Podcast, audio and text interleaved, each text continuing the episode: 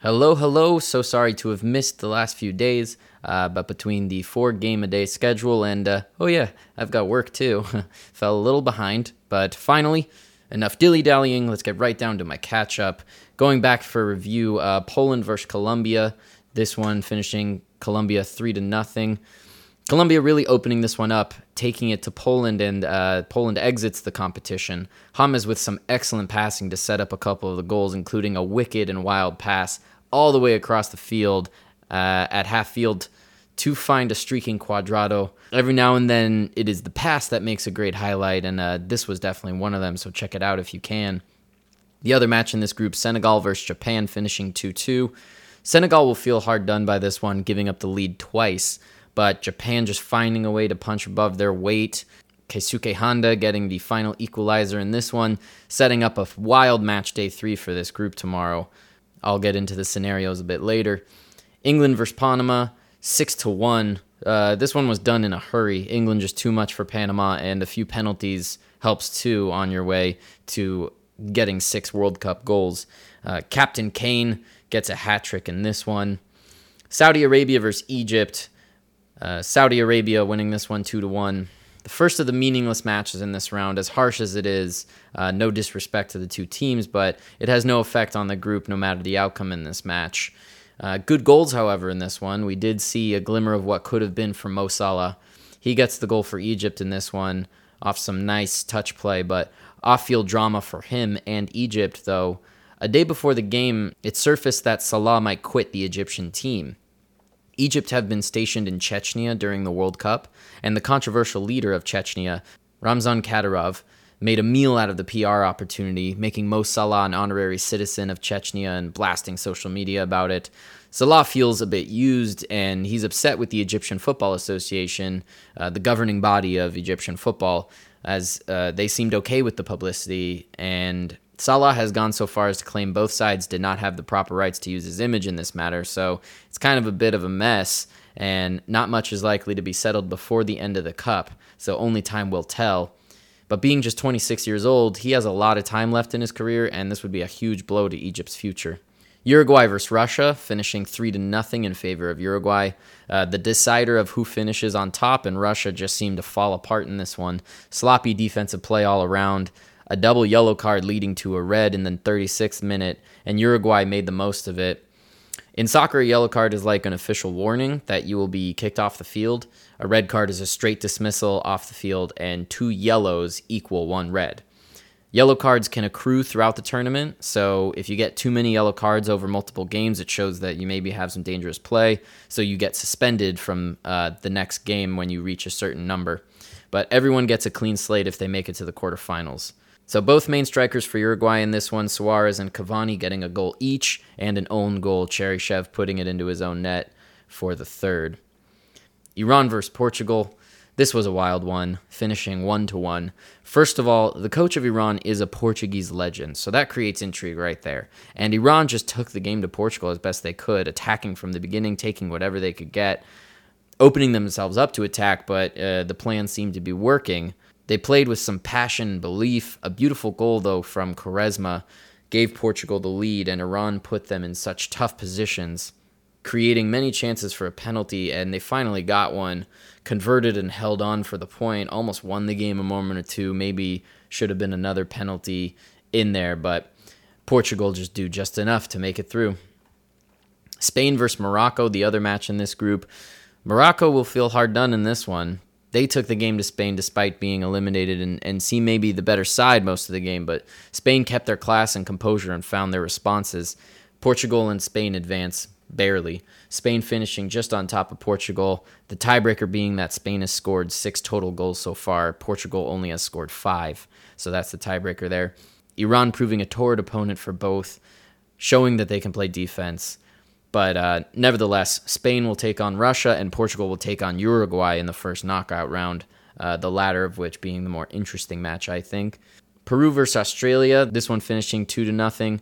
Peru showing why they belonged in this World Cup, scoring a couple great goals, nearly getting a third in this consolation match. Denmark versus France, sadly the first 0 0 draw of the World Cup. No goals in this one for the first time. But both these teams didn't want to risk dropping points as a draw put both through. And so conservative play all around. France finish on top of the group. They take on Argentina next. Probably the most high profile matchup so far in the knockout stage setup. Denmark will take on Croatia. Argentina versus Nigeria. Whew, I'm sure you saw the headlines on this one as Messi lives to be eliminated another day. Final score was 2 to 1. Messi getting a nice goal in for the lead, but Nigeria would tie off a penalty. They nearly got another penalty, but the handball that wasn't from Marcos Rojo. A lot of debate over this one, as the ruling was that the contact was not intentional, but others would argue his arm was in an unnatural position. These two phrasings, intentional and unnatural position, they create such gray areas that there will always be debate over these kinds of handballs. And Marcos Rojo would breathe a sigh of relief, get downfield, and secure the win for Argentina. Surprisingly, the defender putting the finish on this one in the 86th minute. Speaking of handballs, you may have seen throughout the game a camera angle dedicated to a very passionate and wacky Argentina supporter. In case you didn't catch the commentators, uh, that was Diego Maradona, golden boy of Argentina from 1977 to about 1994, and one of the best players to ever play the game. Not without controversy, though. His passion led him to be a wild figure off the field, some drug problems and health issues, and uh, on the field, he is most known for his performance in the 1986 World Cup. In the quarterfinals that year against England, he would score a goal with what at first glance seemed like a header, but upon closer review, it was his hand. No foul was given, so the goal would stand, and it would come to be known as the Hand of God. Look it up if you want to see some soccer history. Iceland versus Croatia, the other match in this group. Iceland, much to the dismay of many fans, exit the tournament. They created some great chances in this. No Cinderella story here. They created some great chances in this one, but as it has seemed all tournament, just couldn't finish. They would get one through a handball in the box, penalty converted, but Croatia just too much class and technical ability. They join Uruguay as the only teams to win all three opening matches. Belgium or England could do so tomorrow if one of them beats the other. Argentina squeaking. Again, they take on France, and Croatia finish atop the group and will play Denmark. On to today's matches. Sweden versus Mexico, 3 to nothing. Sweden won this one. Mexico not looking good today as Sweden took the game to them. They look good today and getting goals in the run of play. They bounced back after heartbreak against Germany last match and gave themselves a deserved trip to the next round. They seem to be picking up some momentum, so watch out for them. Germany versus South Korea. Headlines galore as Germany crash out, embarrassingly so. Embarrassing for me as well. I picked them to stay consistent enough to win it all, and now some humble pie for me. I got to pick a new winner. They just needed one goal to advance and could not find it, although I have to question how much they looked for it.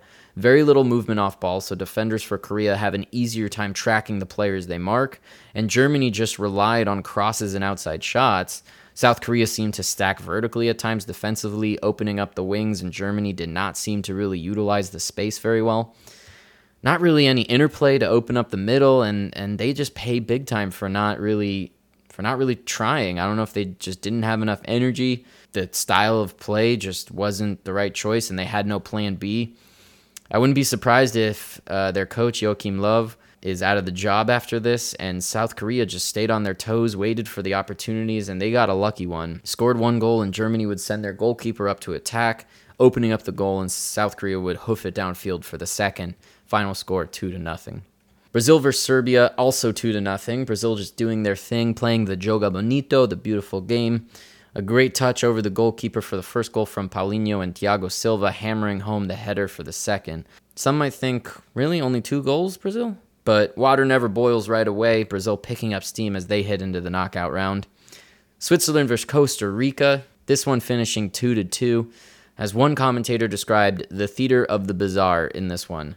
Uh, more towards the end, but first off, Costa Rica already being eliminated seemed to unshackle their offense with nothing to lose, earning some great chances to get the lead, making everyone wonder where was this the first two games? Uh, post hit a few times in this one, however, Switzerland would counter the strong Costa Rican attack to get the first goal. Then Costa Rica heads in the equalizer off the corner. Switzerland takes the lead back. An almost penalty towards the end of the match for Costa Rica. Ruiz ruled off sides, thus negating the following foul that would have led to the penalty. But then they would get their penalty, and this one is one of the most ridiculous you will see in a World Cup. The goalkeeper guesses the correct way, Ruiz striking the crossbar and the ball cannons out, bounces off the keeper's head, and goes in. So, an own goal for the ages to finish this one off. Definitely look up that video to see one of the weirder World Cup goals you will see. Switzerland advance, however. They take on Sweden in the knockout stage on Tuesday, and Brazil will face Mexico. A Classico in the makings on Monday. Lots of passion will be ever present in this game. Very exciting indeed. Today showed that even though a team is eliminated, they manage to find something to play for.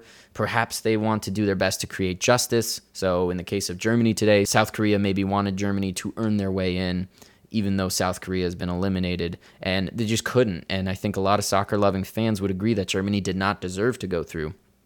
Poor play all three games and uninspiring soccer, save for Kroos's match winner against Sweden. Another factor in the mix is that young players want to prove to their coaches and countrymen that they belong on the national team.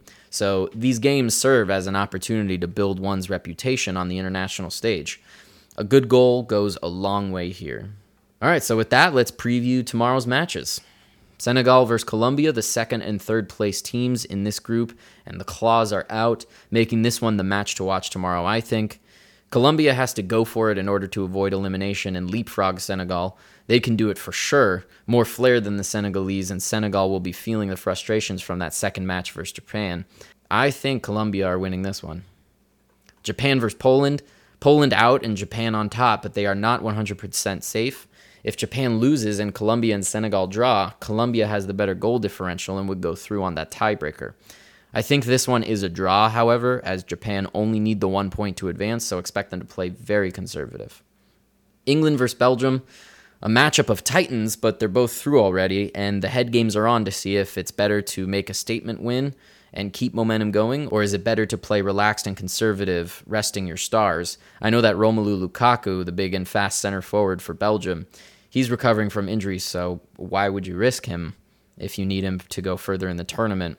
Nevertheless, if backup players take the field, they'll be fighting for future starting spots on the squad, and it should make for a good match regardless. Panama versus Tunisia is the other match, but both already eliminated, so a consolation game for both. Expect open play and probably some fun goals. I know Panama brought their shooting boots to the tournament, fizzing a lot of shots in over the first two games, but only able to put one in. I think I think they win this one with a nice goal or two. All right, that does it. Be sure to get your football watching in tomorrow, as Friday is sadly our first break from the exciting soccer action. Unless MLS gets you excited, Minnesota United take on FC Dallas, but uh, don't get me started on MLS. Happy watching, people.